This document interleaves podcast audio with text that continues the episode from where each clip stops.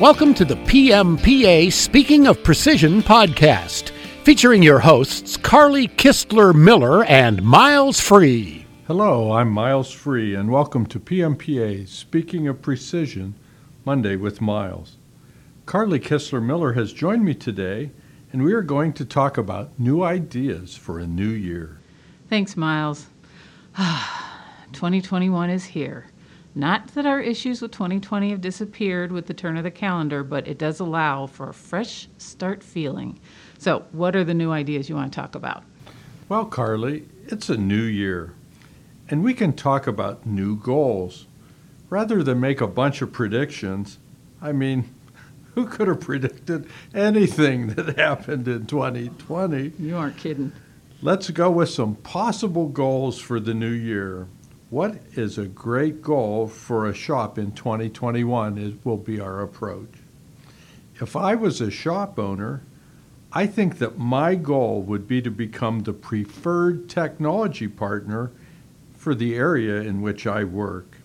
If I am high mix, low volume, I want to be the preferred provider in that space.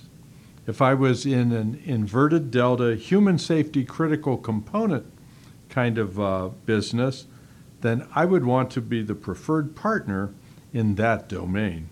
All right, those sound like terrific goals, but how exactly does one become the preferred technology partner? I, I think I'm not understanding because you haven't identified the technology. Well, it's easy to be the preferred partner regardless of the technology. I added technology just so people wouldn't try to reach too broadly you know, try to be the best supplier to everybody. We really need to differentiate. Forget that best supplier to everybody business. You can't please everybody. Edit your efforts to be the preferred, absolute first choice go to supplier for what it is that your shop does amazingly well. Nice deflection, but I think our listeners expect a little more information how do they become the preferred technology partner in the area in which they work? Okay, you asked for it. Bring it on. How do you become the preferred technology partner? How do you become the absolute master of your domain? Here it is in just a few simple words. Excellence is doing the simple things right. Wait, say that again? Excellence is doing the simple things right. That's it? I expected more. I'm feeling a little cheated here, Miles. That's it. Don't feel cheated. It's the simple things that are not done right that cause the headaches for our customers. The illegible, unreadable tag, insufficient rust preventative, failure to calibrate gauges at the start of the run, and so every every part in the in the shipment is off by eh, just a 10. Mm, so the devil's in the details. Yes. The fact is, getting the simple things right is the one thing that we can do that we can control that determines the outcome of our work and the customer satisfaction. And speaking of customers, I know you take pride in being a marketing professional but here is a bit of marketing heresy for 2021 forget market segments. Ah, blasphemy. Shame on you. Joe, where's the soap? We need to wash this guy's mouth out with soap. Hold the soap. Let me explain. I never got a check from the screw machine market when I managed a steel mill. But I did get checks from some of the screw machine companies in that market Forget about the market. Think of it like a stock portfolio. Actually, it is. It's a customer portfolio. Pick the right customers, stocks, that belong in your portfolio. Do the simple things right. In this case, the simple thing is customer selection, not market selection. All right. Well, when you put it that way, it makes sense. So you're forgetting marketing segments I, I almost choked on that thought.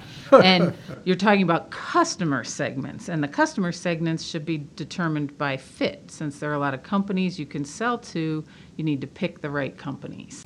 Yes, that's that's that's exactly right. I have another idea too. All right, lay it on us. Wait a minute. Doesn't have anything to do with masks or vaccines, does it? Ha! Nothing to do with masks or vaccines. Here it is. Figure out how everybody wins. Ooh, I like that. It actually goes with the piece that I have framed in my office. It closes with the line, It was never between you and them anyway. Exactly. My idea is don't draw lines that divide. We don't need anything between us. Once you draw that line, you are forever divided. I always look for what we might have in common, then build on that. Figuring out how everybody wins moves us from a zero sum game, I win, you lose, to win win. Well, that adds to the pie. Everybody gets their share of a bigger pie. Win win. We all win. Figure out how everybody wins. I gotta say, I love this. It's positive, it's encouraging, and it's productive. That everybody wins may not be the easiest path, because let's face it, sometimes it's easier to figure out how you can win and just call it a day. But figuring out how everybody wins would certainly be best for all that's involved. So, what's next? The key measure for success this year will be, drumroll please, jobs. Jobs. You mean, look, we just got a new customer who has a job for us, or yay, we just hired a new person for this job? Because if it's the latter, jobs really isn't a measure, it's an input. Jobs. Not just new hires, not just new talent, but the performers we already have. We need to maintain and grow the talented performers we have. We need to add to our talent pool by finding and training new talent. Jobs in 2021 will correlate with our shop's success. I'm on to you. Figure out how everybody wins. Your brain is tricky. I see what you did there. yes, and that brings us to how we enhance those in the jobs already and those that we want to recruit to our workplaces. We need to bring our vision of meaning and purpose to a lost generation. Hmm, that sounds pretty lofty, but I understand what you're saying and who you're speaking to. You're speaking about all those folks that weren't or aren't considered essential workers. Yes, laid off, locked down at home, job likely not coming back. That spells lost generation to me. Our shops create career opportunities, making things that truly make a difference in people's lives. Our shops also provide our performers with a solid middle class lifestyle. We need to share that vision, and the way we do that is through mentoring. Every performer should have a mentor, not just new hires, everyone on the career escalator.